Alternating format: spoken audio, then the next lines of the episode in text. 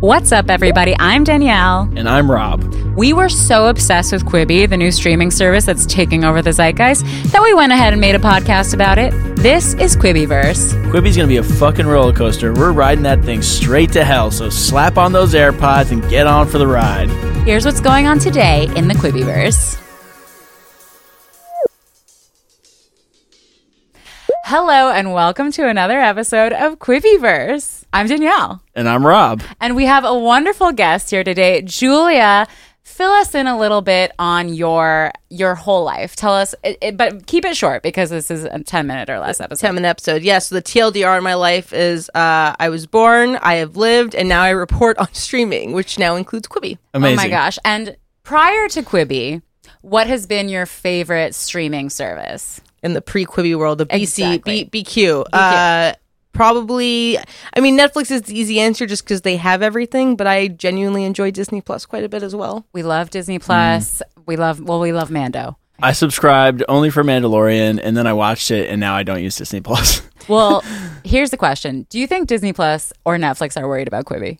No. I mean, also, Disney's working with Quibi on certain things, so they're right, kind of they like... They do have a partnership. Right. Because, well, Meg and J. Katz both have long history with Disney. Love J. Right. So they still have their buddies there willing to, like, stick out stick out their necks right. for Quibi. Also, Quibi sees Instagram and TikTok and YouTube as competition, not Netflix and Disney. So they're kind of just coming for your scrolling. That's mm. what they keep saying. They're like, our enemy is not streaming apps. Our enemy is you being bored. Or like something like that. It's like, okay. Um, well, tell us, I want to know, take us back to when you first heard about Quibi. As someone who reports on all these streaming services, on who you're so in the know about entertainment and technology, like when you heard a billion dollars, Jeffrey Katzenberg, Meg Whitman, ten minutes or less, Turnstile, what were your thoughts? Uh, to be honest, I was super into it from at the beginning. I heard Katzenberg, and I've been a big fan of his since his time at Disney. Like right. he did a he helped to basically reinvent Disney animation in the nineties. Uh, I was a big fan of what he did with DreamWorks because I love Shrek, and I was a big fan of what he, just him, I like him. Uh, and I was into the idea of, I was like, you know what, ten minute or less episodes, you can scroll through, this sounds great. And then I heard the subscription fee, mm. and I genuinely thought it was an advertisement-supported uh, free app. And I was right. like, this is a great idea that no one is going to pay five dollars a month for. eight dollars, five dollars a month with ads, yeah. right? eight dollars without. Yeah. For ten minute episodes. For ten minute episodes. That's how I felt too. I was like, well, you told me, you were like, oh yeah, this is what it's going to be. And I was like, oh, great.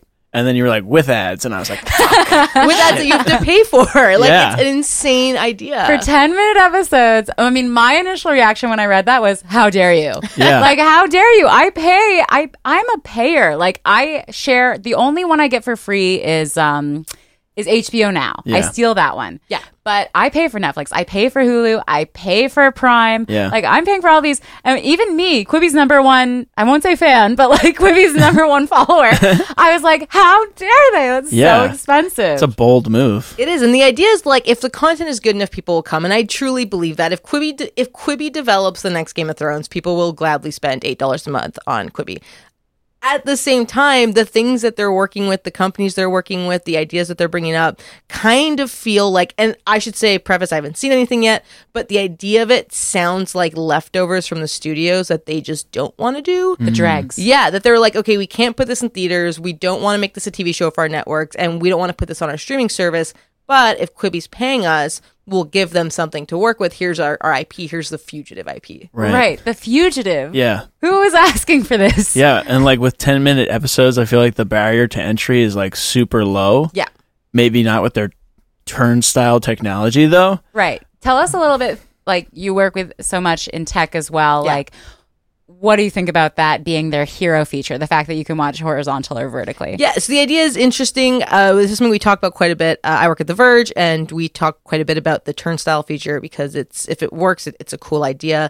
At the same time, we've seen other companies try to do this. Snapchat tried to do it. We've seen other social media sites specifically really latch onto this idea, and each time it just feels gimmicky. And mm. I think of like from a human behavior consumption standpoint, I'm someone who watches a lot of YouTube on my phone. I'm always just watching it in portrait. Same. Right. I'm rarely going landscape, portrait, landscape, portrait. portrait. It's either one or the other. Mm-hmm. Right. And then I just watch the video. Yeah. yeah. I don't know who's trying to toggle back and forth. Right. Who? And that's what I was saying the other episode, too, is like they keep talking about like, oh, yeah, you'll watch this on the subway. You'll watch it walking down the sidewalk. But like, am I going to be on the crowded L, like trying to like flip my phone around? I can't even take my phone out on the subway most of the time. Exactly. I just don't understand what it could possibly add, like other than the fact that they can brag that this is their feature that no one else has. What is it actually adding to the viewer experience? It kind of just reminds me of, there's an episode of Modern Family where the entire episode takes place on Phil's computer, and so they kind of bring up like iMessage and they bring up like FaceTime, and it, it's a great thirty minute episode, right, that they never did again because it was like, oh, that's fun. The idea that this is a one-off for maybe one a few of their series is interesting. There's a horror show, and you can like you know be on, I don't know, you can change perspectives. That's not a bad idea, right? But if this is your selling point for every single show and movie, how do you think people are watching things? That's always been my number one question. Is just the idea for Quibi is great from a content perspective. The idea of what Quibi wants to do is great. There just seems to be a misunderstanding of how people use their phones to watch things. Yeah. Do you think that's because, and I don't, I've said this before, I don't want this to be an ageist podcast. I'm thirty-one. But do you think it's because Jay Katz and Meg Whitman are boomers? So their staff is predominantly pretty young. Okay. Their staff is younger. They have, uh, you know, from, from my understanding of people who work there, they have a beta that they're kind of testing inside the office, and everyone there says it's great, but everyone there is employees. Exactly. Yeah. So yeah, everyone, they're all on the payroll. It's like when you watch Kevin Hart's documentary on Netflix and all of his friends are getting paid by him. So obviously they're all like, Kevin Hart's a great man. Yeah. like, I'm like, I'm rooting for it because I do believe that Katzenberg has great ideas. I remember when Katzenberg was like kind of post DreamWorks, he was kind of not doing as much, and he was working with YouTube stuff. There was a YouTube show called YouTube Nation, um, which, which I believe Hasan Minhaj was on. Nice. Uh, and, and Jeff was involved a little bit. And I just think like he understands where the medium's going. He understands what people want from content in, to an extent. I just don't think he understands uh, the, or I guess the, the way to say it, I don't think there's a need or desire for this right now, and I don't think there will be for another few years. It's just people don't watch YouTube going like this. Mm-hmm. Right. And if they had the option to, if creators were like, oh, I'm filming it this way and this way, I don't think people would watch it that way. Yeah. Right. It's one or the other. Yeah. Maybe, maybe that, you know, maybe that's a good thing. Maybe it'll break into camps where people will be like, I'm a Quibi vertical. Well, I'm a Quibi horizontal. And like, that'll be a whole thing. Who knows? Listen, free marketing idea. The subreddit is just split. Yeah, yeah. Exactly. Between stands. Exactly. Have you, so like, as more and more information comes out, right, and more and more people are talking about Quibi, and like, to me, from what I see, it's a lot of, and not just because I host this podcast, but like a lot of mockery. Mm-hmm. It's a lot of people being very doubtful. But is there a possibility that this is going to be like the greatest thing ever? So they just had a, a couple of events in New York where they brought some analysts and some investors in uh, to look at the shows. And there were a few that came out and said, the shows look great. Uh, I think Quibi's going to be a big success. And this is the most important part. If they can get a T-Mobile deal that is extremely similar to what Disney did with Verizon, right, where you get a free year of Disney Plus. I mean, that's like, I think the eligibility was like twenty-one million uh, Dis- Verizon customers. Right. right. That's a huge thing where they can go, okay, they're going to get a free year. They're already signed up to T-Mobile. Yeah, maybe that's enough to push the content forward. My concern when I heard about the event Uh, from people, you know, publicly on Twitter, is they preloaded the episodes onto a phone, so it wasn't a live app. Mm. No one has any concerns. I truly believe in the industry, people I'm talking to, that the content is going to be terrible. Yeah. I think it's like I think it's like there's they're great actors that they've got. They've got great directors, great writers, and even if they just feel like YouTube originals, right, it's like, well, that's that's not terrible. It's not the worst thing that's available on your phone. The big issue is like, streaming comes so much of streaming comes down to interface, mm-hmm, the user interface, especially on your phone. It comes down to how well it can handle traffic. It comes down to buffering it and the, the little things that we don't even think about, but like Netflix auto playing mm-hmm. your next episode for five yeah. seconds, right? Yeah. It's a huge advantage.